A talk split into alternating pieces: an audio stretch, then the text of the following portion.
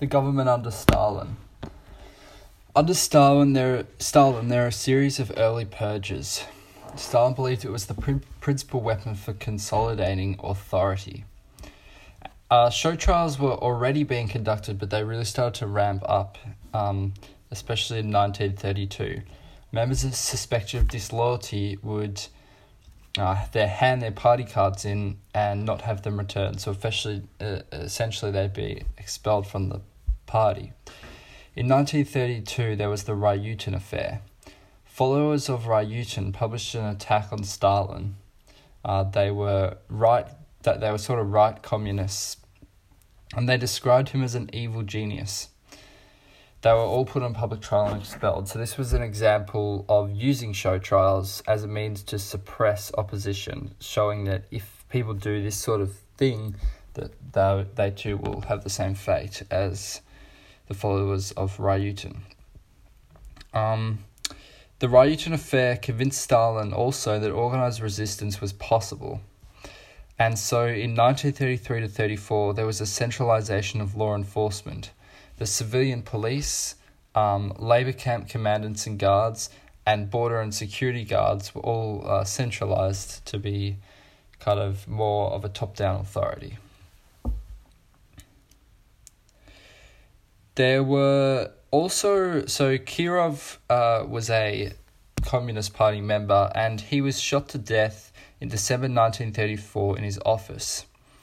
Um, people aren't certain whether Stalin ordered it, but it worked to his advantage. He was uh, he was a popular figure within the party, and he was unhappy with the industrialization under Stalin and the purges, and this was a likely sort of opposition, and so this this attack on Kirov gave Stalin the pretense to launch the decree against terrorist acts, um, with the pretext of finding the killers of Kirov. This was a new purge. Three thousand people were imprisoned and key supporters were put in positions, such as Khrushchev. Kamenev and Zinoviev were also arrested, who were part of the um, leadership struggle. Um, uh, after this, Stalin controlled all bureaucracy within the party. Uh, Schapiro describes this as Stalin's victory over the party. The Stalin enrollment. Uh, this happened from 1931 to 34, and this was when the uh, Communist Party recruited more skilled workers and industrial uh, people, and they joined the party to advance their careers. So they were loyal to Stalin because he gave them the power.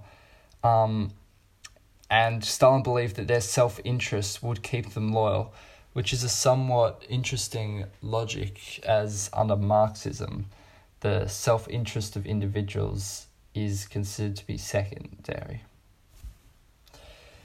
Um, under the Great Terror from 1936 to 1939, there was essentially a terrorization of the Soviet Union.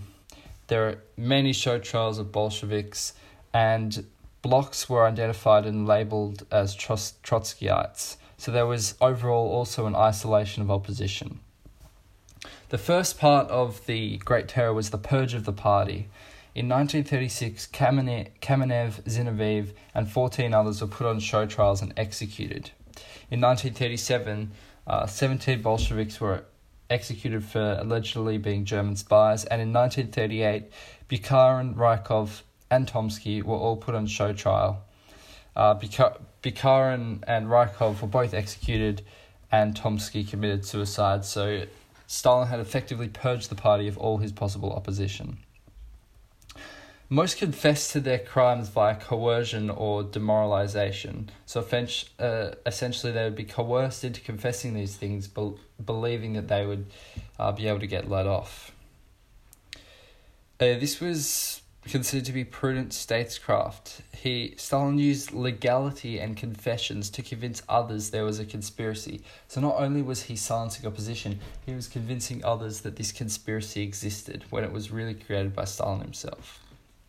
The second wing of the Great Terror was the purge of the armed forces. This happened in 1937.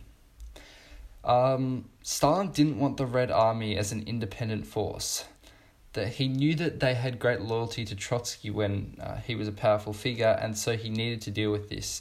So in May 1937, there was a conspiracy announced, and generals were removed. In June 1937, um, all these generals were put in show trial and shot. 91 of the 107 Supreme Military Council were removed. So essentially, only 16 of the previous uh, Supreme Military Council remained, showing how Stalin essentially purged anyone who did not align with his goals. Uh, additionally, all commissars for war, for war were removed. All public services were left unmanned, and there was due to the due to this removal of everyone, there was overall incompetent leadership, and so this caused problems within the armed forces.